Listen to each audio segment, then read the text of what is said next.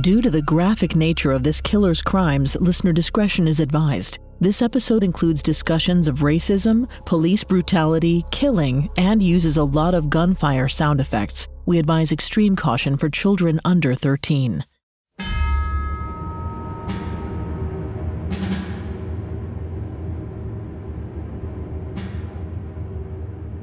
Some people, maybe most people, like to think of themselves as fundamentally good. That if push came to shove, they would stand up to unfairness and wrestle against injustice. That was certainly true for 33 year old Christopher Dorner, who cared about his reputation above all else. He saw himself as a man who fought for what was right. Like the following moment, as Dorner recalls from his childhood in elementary school, a classmate called Dorner a racial slur. Then Dorner punched him. But that incident didn't end well for Dorner, because according to Chris Dorner, instead of being hailed as a hero, the teacher punished Dorner for reacting violently. Decades later, in 2006, Dorner joined the LAPD, still committed to fairness and the law. But there, he found the third largest police department in the United States was a lot like his old playground. He witnessed rampant discrimination, claiming that some of his fellow officers were disproportionately violent with people of color. He tried to speak up, just like he had in elementary school. In the end, he was punished for it, and his sense of justice was shaken. Most people would have given up and gone home, but Dorner wanted to clear his name. He was determined to make the people who'd betrayed him pay even if that meant turning Southern California into a war zone.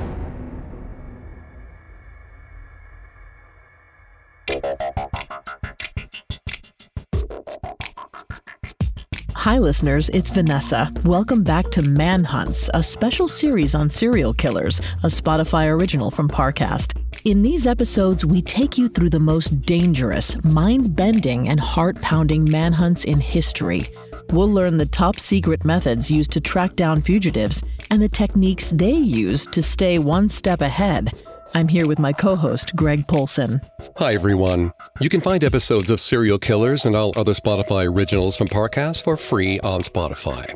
Today's episode is about the manhunt for Christopher Dorner, an ex police officer who turned on his former comrades and became a killer.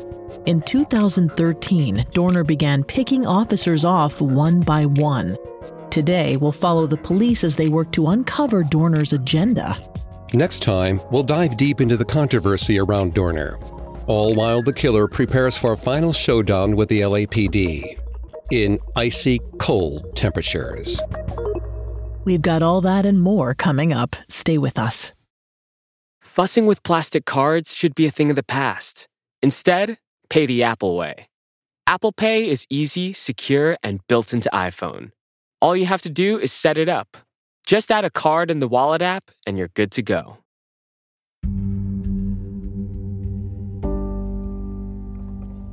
To get to the manhunt for Chris Dorner, we're starting with a young Irvine couple, Monica Quan and Keith Lawrence.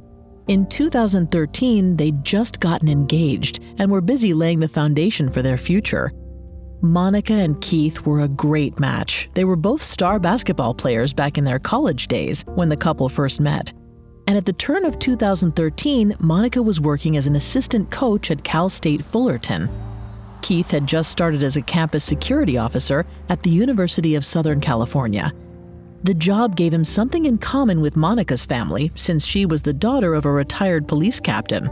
Of course, campus security wasn't the same thing as serving in one of the largest police departments in the United States, the LAPD. For one, it was less dangerous. There weren't any gunfights or grisly murders, and no daily brushes with death. Or at least, there weren't supposed to be. On February 3rd, Keith and Monica left a Super Bowl party a little early. They soon rolled into their condo's parking garage and headed to the rooftop lot. But as they pulled into a parking space, a stranger approached, brandishing a 9mm pistol. Unbeknownst to the couple, he'd been waiting for them. Before they knew what was happening, he fired. Using a high capacity magazine, he riddled the vehicle with holes. Hours later, a passerby noticed the couple slumped over inside their white Kia, lying eerily still. With a creeping horror, they spotted the blood soaking the front seats. Monica and Keith were shot multiple times in the head and face. The passerby called the police, who arrived at the grisly scene, no doubt expecting a robbery gone wrong.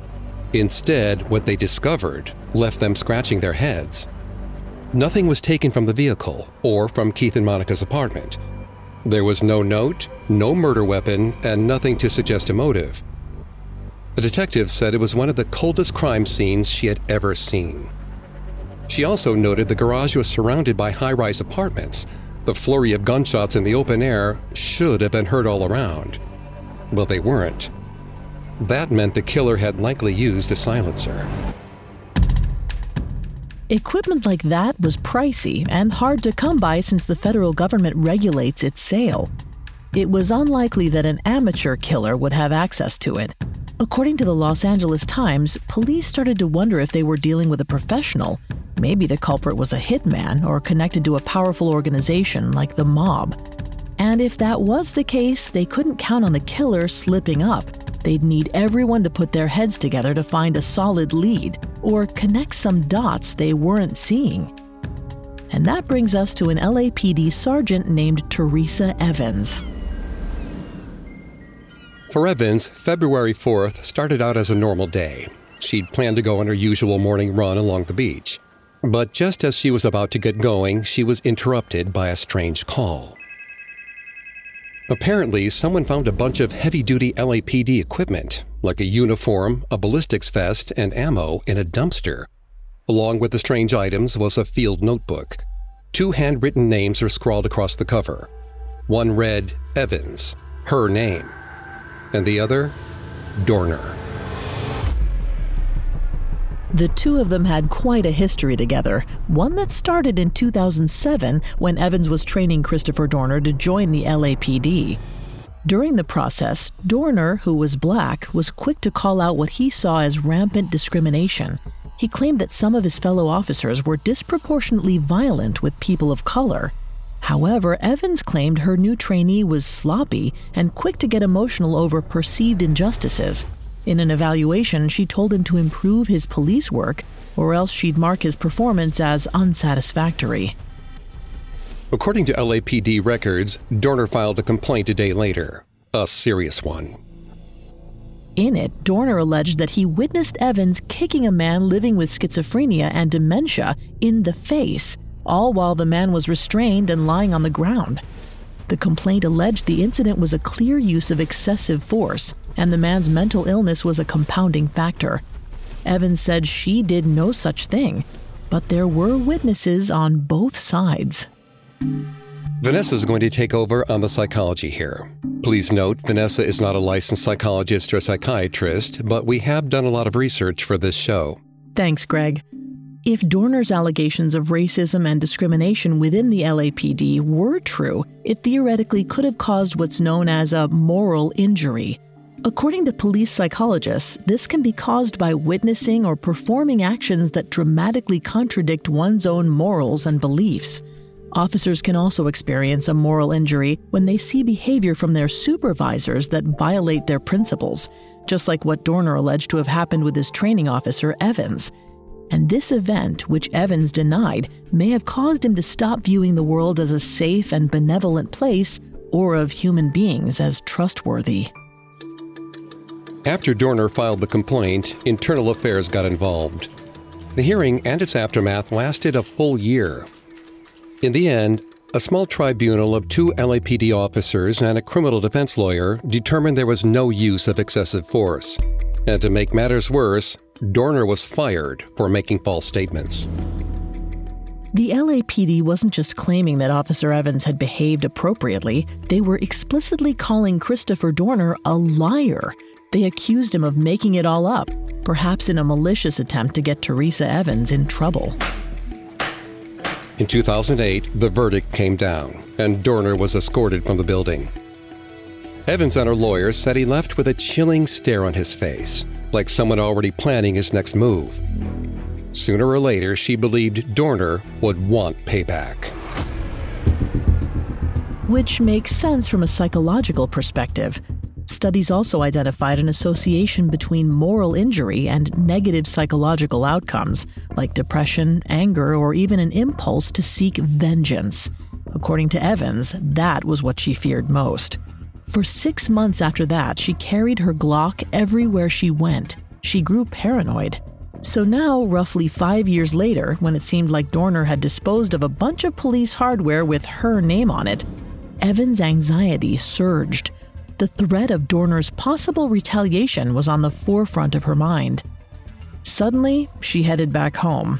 A morning run wasn't so appealing after all. Which brings us back to February 4th. Evans likely spent a few hours trying to forget about the field notebook linking her name with Dorner's. But it got worse. When she arrived at her station, ready for her overnight shift, she overheard some officers talking about the mysterious Irvine murders. By that point, the police had identified the victims Keith Lawrence and Monica Quan, the daughter of attorney and police captain Randal Quan. When Evans heard that Randal's daughter was murdered, she felt the hair on the back of her neck stand up. This was the second strange reminder of Christopher Dorner in one day. Because in addition to being a former police captain, Randal Quan was Dorner's attorney during his legal battles with Teresa Evans. After Dorner's dismissal, Quan had stood by his client, claiming that the LAPD made Dorner a scapegoat. He appealed the firing, but the court ultimately upheld the department's decision. Quan had tried but failed, and perhaps Dorner still blamed him. So, on a hunch, Evans called the Irvine Police Department and asked them to look into Dorner. The hunch was a good one. The next day, authorities linked Dorner's 9mm Glock to shell casings found at the crime scene. But that was just the beginning. Because soon, the LAPD discovered a 21 page thread on Facebook, written by Christopher Dorner. There it was in black and white. It wasn't a signed confession, but it included nearly everything a detective could ask for. Dorner's so called manifesto opens like a police report. It's addressed to America, subject line Last Resort. And then there's the body of the post, which reads I know most of you who personally know me are in disbelief to hear from media reports that I am suspected of committing such horrendous murders. Unfortunately, this is a necessary evil. Along with saying goodbye to those he knew personally, Dorner called the LAPD corrupt. He vowed to take down the department piece by piece. He then named 40 officers as targets, including Teresa Evans and Randal Quan. He was going to hunt down every person on his list and anyone who got in his way. He was determined to clear his name. The killings wouldn't stop until the LAPD publicly admitted that Dorner hadn't lied about his training officer using excessive force. The LAPD was floored by Dorner's threats. Not only was he targeting police officers, he'd shown he was willing to go after their family members as well. Monica and Keith were just the beginning. Coming up, Christopher Dorner strikes again. I'm Darnell Ishmael, guest host of Bass Reeves No Master But Duty, the special four part miniseries from Solved Murders.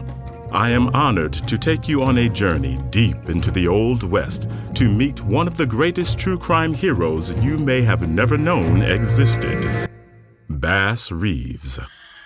No Master But Duty reveals the true story of a formerly enslaved man who went on to become one of the most legendary U.S. deputy marshals in the American West, bringing justice to over 3,000 criminals. Follow Solved Murders and catch all four episodes of Bass Reeves No Master But Duty. Listen for free. Only on Spotify. Fussing with plastic cards should be a thing of the past. Instead, pay the Apple way. Apple Pay is easy, secure, and built into iPhone. All you have to do is set it up. Just add a card in the Wallet app, and you're good to go. And now, back to the story. On February 3, 2013, Christopher Dorner killed Keith Lawrence and Monica Quan to get back at Monica's father, who represented him in court. The next day, he posted a manifesto on Facebook claiming he'd kill until the LAPD cleared his name and admitted he hadn't lied about Teresa Evans' use of excessive force. He wanted the department to acknowledge publicly that he was innocent. The LA Times reported the police reviewed Dorner's hit list and determined at least 30 people needed protection.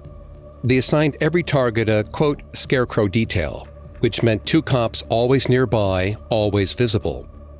Various other teams, from gang squads to vice squads, also leapt into action as quickly as possible. They had to get to the targets and Dorner before it was too late. But though the LAPD might have seen Dorner as a dangerous criminal, it's possible Dorner saw himself quite differently. His manifesto makes it seem like he saw himself as the star of a gritty 80s movie, a cop forced to break the rules in order to deliver justice. Passersby on the street became non combatants, while the police and their families were deemed acceptable targets. Which makes sense given his background. Before he was an LAPD officer, he served for years in the U.S. Naval Reserve. He trained as a sniper and was deployed to the Persian Gulf. In such a dangerous, unfamiliar environment, Dorner may have stopped seeing himself as part of the world around him, but rather outside of it. He wasn't a civilian, but something else. He needed to constantly be on his guard to protect those around them. And that February, he was still behaving like he might have in the military. He was walking the streets with concealed weapons. He was checking entrances and exits and clocking security cameras when he stepped outside. He knew that every officer in Southern California was likely on high alert, watching for a man that matched his description. Like on February 5th, two days after killing Monica and Keith, Dorner stopped at a military base hotel in San Diego. He laid low and left the next day without checking out. Then he headed to a nearby yacht club to make his next move. He knew they had his license plates by that point, so he wouldn't necessarily be safe in his massive truck, a gray Nissan Titan. He likely stalked the docks on foot, looking for a way to throw the police off his tail. The LA Times reported that Dorner eventually came upon a 47 foot yacht. He leapt aboard and crept up to the owner, 81 year old Carlos Capriolio, who was watching TV. Dorner pointed his semi automatic handgun at the man and said, I don't want to kill you, but you're going to take me to Mexico. Carlos had no idea what was going on, but he did his best to follow instructions. Despite serving the U.S. Navy, Dorner apparently wasn't the best boatsman. Before Carlos cast off from the dock, Dorner untied the mooring and tossed it in the water. When the owner started up the yacht, the rope got caught in the propeller. The boat broke down. Dorner's escape to Mexico failed before it even began. Clearly, things weren't working out the way he'd imagined. He had to adapt and couldn't risk Carlos calling the police. He removed the laces from the yacht owner's shoes and tied him up on the sun deck. Then he stole Carlos's cell phone and vanished into the night. He'd have to use the Nissan Titan after all. Eventually, Carlos freed himself and called the police. It didn't take long for detectives to figure out that he'd come face to face with Christopher Dorner and lived to tell about it. The cops weren't sure they'd be so lucky, though. They had no idea where he would strike next, and many were feeling deeply afraid. Like Sergeant Teresa Evans, the killer had devoted a chunk of his grievances directly at her. In the manifesto, he wrote, quote, You destroyed my life and name because of your actions. Time is up. Because of this threat, police captains told her to stay mobile and not go home on February 5th. She bought time by driving around LA, steering with one hand so the other had quick access to her pistol. She kept changing her route too, taking U turn after U turn in case Dorner had tapped her GPS. She spent the first night at a hotel, but she eventually returned to her house under heavy protection. Cops with assault rifles stood guard in her living room and covered the windows with blankets in case the former cop might snipe from across the street. She wasn't the only one living in terror. Officers scrubbed their Facebook profiles of any links to loved ones and sent their kids away from home. The worst part was, no amount of manpower could eliminate the threat because the entire force was the target. Still, they couldn't just hide. They had to find Dorner. A manhunt is a big endeavor, even for a large and well funded police department like the LAPD.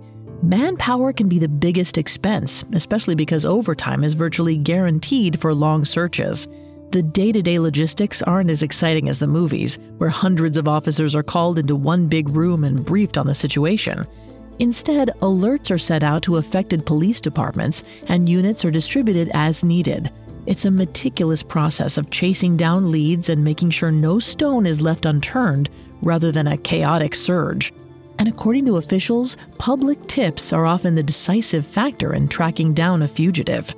Basically, the LAPD needed the public's help to find Christopher Dorner, which meant they would have had to level with the residents of Los Angeles. A former police officer was out to kill cops.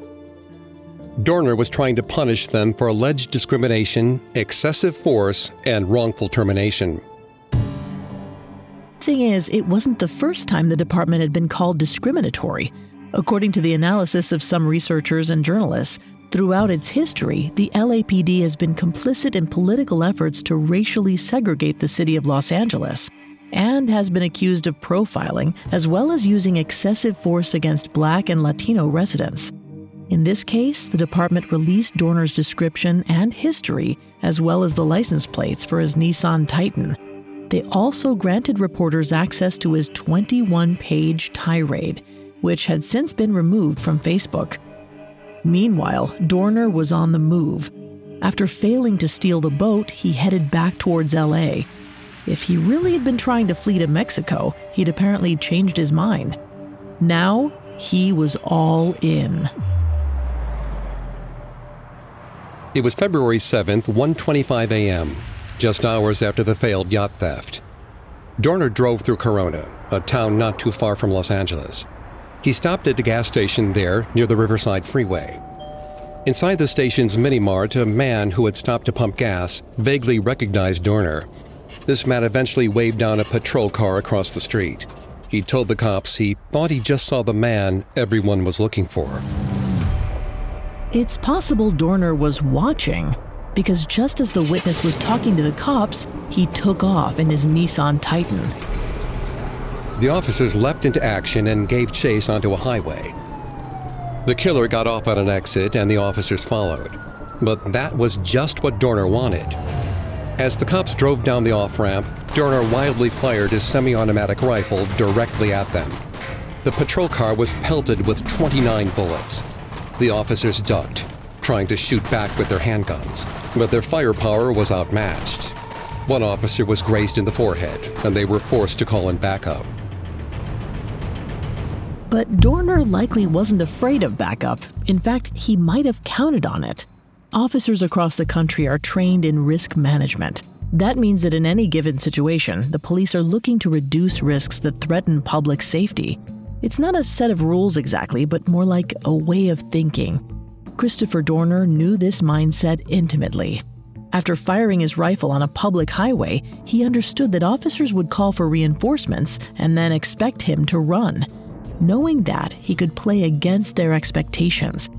He likely knew he had a moment of calm before backup arrived. That could help him flee, or he could surprise his enemies and use the time to prepare a counterattack instead. He wasn't finished yet. About 10 miles away, veteran police officer Michael Crain and trainee Andrew Tachias were driving through the streets of Riverside like it was any other night. Crain had been on the force for years. Tachias had started his field training program just two months before, and he was still really enthusiastic. He watched the gritty cop film End of Watch before each shift, just to psych himself up. It was early in the morning and the town was quiet. The two officers stopped at a red light. As they sat there, the police radio crackled. The LAPD sent out an all points bulletin for Dorner's arrest. Just 20 minutes before, he'd fired on two officers right off the Riverside Freeway. That was basically in Tachias and Crain's backyard. Before the stoplight could change, a massive pickup truck rolled across the intersection, right toward them. It was a gray Nissan Titan. Christopher Dorner. Something flashed in the corners of their eyes. The blur of a rifle with camouflage stock and a black barrel pointed directly at them. Dorner used the same tactic as before strike first and strike hard. Except these cops weren't even on his manifesto. In fact, he'd never even met them before. But that didn't matter. They were cops, so they were his enemies. He fired repeatedly from his driver's side window, killing Michael Crain. Then he took off. Tachias was alive, but he wasn't in good shape. Both of his arms had suffered gunshot wounds and he was bleeding badly. Luckily, a cab driver rushed to the car to help. The rookie managed to ask for the radio. So the cabbie grabbed the walkie talkie from his dashboard and held it to Tachias' lips. Tachias struggled to get out two words Officer down. As the ambulances sped to the scene, Dorner was already long gone. In addition to killing Monica Quan and Keith Lawrence, Dorner had officially shot at four police officers. At least one was dead, with another in critical condition. No one had gotten close to apprehending the suspect, and calling for backup had only led units straight to the slaughter. If the LAPD were concerned before, now they were on the verge of full blown panic. Coming up, a case of mistaken identity turns deadly. It's Kaley Cuoco for Priceline. Ready to go to your happy place for a happy price? Well, why didn't you say so? Just download the Priceline app right now and save up to 60% on hotels. So, whether it's Cousin Kevin's Kazoo concert in Kansas City, go Kevin, or Becky's Bachelorette Bash in Bermuda, you never have to miss a trip ever again. So, download the Priceline app today. Your savings are waiting. Go to your happy place for a happy price. Go to your happy price, Priceline. This episode is brought to you by Rakuten. If you're shopping while working, eating, or even listening to this podcast, then you know and love the thrill of the hunt. But are you getting the thrill of the best deals? Rakuten shoppers do. They get the brands they love with the most savings and cash back. And you can get it too. Start getting cash back at your favorite stores like UGG, Samsung, and Expedia, and even stack sales on top of cash back. It's easy to use, and you get your cash back through PayPal or check. The idea is simple. Stores pay Rakuten for sending them shoppers, and Rakuten shares the money with you as cash back. Download the free Rakuten app and never miss a deal. Or go to Rakuten.com to start getting the most bang for your buck. That's R A K U T E N. That's Rakuten. And now back to the story. After murdering Monica Quan and Keith Lawrence, Christopher Dorner turned his assault rifle on the police. On the night of February 7th, he fired on four officers in two different shootings, killing one. The violence was escalating. Now that he'd actually drawn blood from an on duty officer, wearing blue probably felt like painting a giant target on your back. Police all over Southern California would be on edge, even while doing their jobs. They scoured the streets for signs of Dorner or his Nissan Titan, constantly looking over their own shoulders. It's possible Dorner believed that scaring the LAPD would lead to deadly mistakes. And perhaps no group was more nervous than a squad of eight police officers roaming the city of Torrance. Around 5 a.m. on February 7th, just three and a half hours after the Riverside shooting, the officers were holed up in a van together, guns at the ready. The group was charged as acting as bodyguards for a police captain Dorner had explicitly mentioned in his manifesto. They were expecting a shootout at any moment. And suddenly, they heard a vehicle. It was hard to tell in the dark, but it seemed like the pickup was slowly rolling towards them. It looked gray or maybe bluish, like Christopher Dorner's. The officers had to think fast. None of them wanted to be ambushed like Dorner's last victims. According to a memo later written by a district attorney, when one officer heard a gunshot, they all fired. Glass shattered. Bullets tore through the seats and the headrest. As the smoke cleared, officers heard screams from inside the truck. They ordered the fugitive to come out and put his hands up. But when the door opened, the driver looked nothing like Dorner. A small woman and her mother, who was in her 70s, emerged from the truck, terrified. They were bleeding, struck in the hand, the back, and the collarbone. The daughter told her mom to stand close. She worried they were about to be executed. It turned out that the pickup truck wasn't a Nissan Titan, and it definitely wasn't Christopher Dorner's. The two women had been out early in the morning delivering newspapers. The supposed gunshot was just the sound of a paper hitting the ground. The police lowered their guns, but as far as the older woman could see, they didn't seem remorseful. She wondered why they didn't even help with first aid. Then, only 25 minutes later, police shot up another pickup, only a few blocks away. It was a second case of itchy trigger fingers, with officers firing on an unrelated vehicle that only vaguely resembled Dorner's. Luckily, the 38 year old surfer inside was injured but alive. Southern California was turning into a battlefield. To untangle how this happened, we can start by thinking about Dorner's and the LAPD's mindset. During his time in the military, Dorner would have been primed to see the world as a battlefield and to consider himself a combatant. Then, during LAPD training, he likely would have been taught how to assess risks, plan operations, and anticipate attacks. Some have described it as an us versus them mentality, one that many contribute to a high degree of stress in officers. For instance, in 2021, researchers found that 40% of responding police officers believed the world is an unsafe place and no longer trusted people at large. It's possible that as time went on and Dorner was ousted from the LAPD, his conception of the world changed. He was no longer an officer, and criminals were no longer his targets. His former department was the enemy. His anger shifted to the police as an institution. So he tried to rally allies to his side. He wanted the police running scared in order to further divide them from the people they were supposed to protect. In Dorner's manifesto, he addressed the residents of Los Angeles directly. Quote, Do not render medical aid to downed officers or enemy combatants. They would not do the same for you. Then he claimed officers would let an injured civilian die just to accrue overtime in court. Dorner was essentially saying if officers wouldn't save civilians, civilians shouldn't save officers. He closed that thought with, quote, let the balance of loss of life take place. Sometimes a reset needs to occur. And his words had impact. According to the LA Times, people who looked like Dorner began to fear for their lives. One of them even wrote on his t shirt, Not Chris Dorner, please do not shoot. It seemed the killer really did know how the police thought and pressed every single one of their buttons. If they didn't catch the suspect soon, there could be mayhem on the streets. In effect, the LAPD had created a monster. They trained Dorner to see others as enemies, then made themselves the other. It was as if the cops were chasing the ghost of their own past, and time was running short.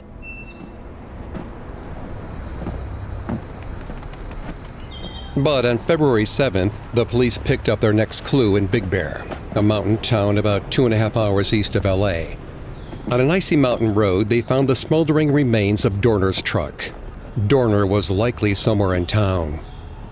To protect residents and limit Dorner's ability to blend in with the crowd, law enforcement got to work shutting down ski resorts and schools. It was the dead of winter, and Dorner's outside movements would be limited by the wind and cold. A staggering 125 police officers flooded the town, spending three long days and a massive amount of resources searching. No stone was left unturned, but there was no sign of the killer. It was time to pull out all the stops. The mayor of LA offered a $1 million reward for information leading to Dorner's arrest. Now, the LAPD protection squads grew more sophisticated. They even laid traps around high profile targets. For instance, they parked a single patrol car outside a home, giving the impression of little security. But in the surrounding buildings were undercover teams, 16 men strong, all lying in wait. Still, officers were feeling the strain. It was clear the issues were piling up. Again, manhunts can cost cities big money. The cash goes to heavy equipment and air support, as well as to the officers doing the searching. The total cost of the hunt for Christopher Dorner isn't known, but more than likely it was in the millions. And all to find just one man. The LAPD was also spread really thin. The Grammy Awards being held in Los Angeles that year meant the department had to split its priorities to provide security, so a tactical alert was issued. The call urged officers to focus on responding to emergencies, and emergencies only. In this case, because manpower was limited, the warning could help on duty officers decide where to focus their efforts. By ignoring lower priority issues, cops would have more officers on reserve in case of disaster. And the public outreach, which had been so essential to tracking the killer from San Diego to LA, was no longer helpful. By February 11th, a week after Dorner's first murder, the authorities claimed that they'd investigated over 600 tips about his whereabouts. People said they'd seen him in LA, San Diego, and San Francisco, but none of the sightings bore fruit. So, reluctantly, the authorities turned their attention back to the freezing woods of Big Bear. Dozens of officers combed the eight mile area surrounding Dorner's truck. They trudged through snow and braved the bitter wind while carrying heavy weapons and police gear. The LAPD's head psychologist had warned the search teams that based on his unhinged actions, Dorner seemed like a man ready to die. If he seemed like he was surrendering, be skeptical. Approach carefully because he might be booby trapped and ready to take out others with him. But the officers didn't see any sign of him in the woods. Eventually, officers started looking elsewhere, including Mexico. Until Dorner slipped up and revealed himself, it seemed like there was nothing to do but be patient. And on February 12th, the police finally got what they were waiting for.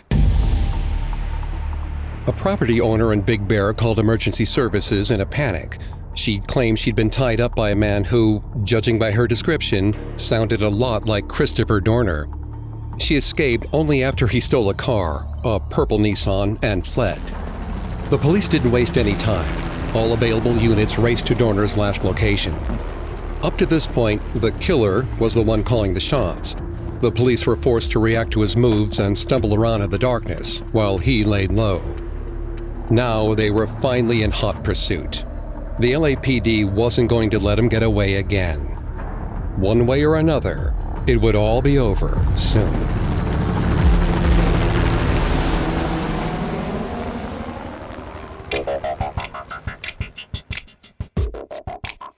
Thanks again for tuning in to Serial Killers. We'll be back next time with part two of the manhunt for Christopher Dorner. We'll follow the police as they corner the cop killer in the California mountains for one final showdown. For more information on Christopher Dorner, we found the Los Angeles Times article, The Manhunt for Christopher Dorner, by Christopher Goffard, Joel Rubin, and Kurt Streeter, extremely helpful to our research. You can find all episodes of Serial Killers and all other Spotify originals from Parcast for free on Spotify. We'll see you next time. Stay safe out there. Serial Killers is a Spotify original from Parcast, executive produced by Max Cutler. Our head of programming is Julian Boireau. Our supervising sound designer is Russell Nash, with Nick Johnson as our head of production and quality control by Spencer Howard. Stacy Nemec is our supervising editor, and Derek Jennings is our writing lead. This episode of Serial Killers was written by Terrell Wells, edited by Ben Caro and Kate Murdoch, fact checked by Cheyenne Lopez, researched by Brian Petrus and Chelsea Wood, produced by Bruce Katovich, and sound designed by Michael Motion. Our hosts are Vanessa Richardson and me, Greg Polcyn. I'm Darnell Ishmael. This February on Solved Murders, join me for a four part miniseries on the incredible life and career of Bass Reeves, one of the preeminent U.S. deputy marshals in the American West. In Bass Reeves' No Master But Duty, Discover how a man born into slavery took freedom by force and brought over 3,000 criminals to justice, including his own son. Follow Solved Murders and to catch all four episodes of Bass Reeves No Master But Duty. Listen for free, only on Spotify.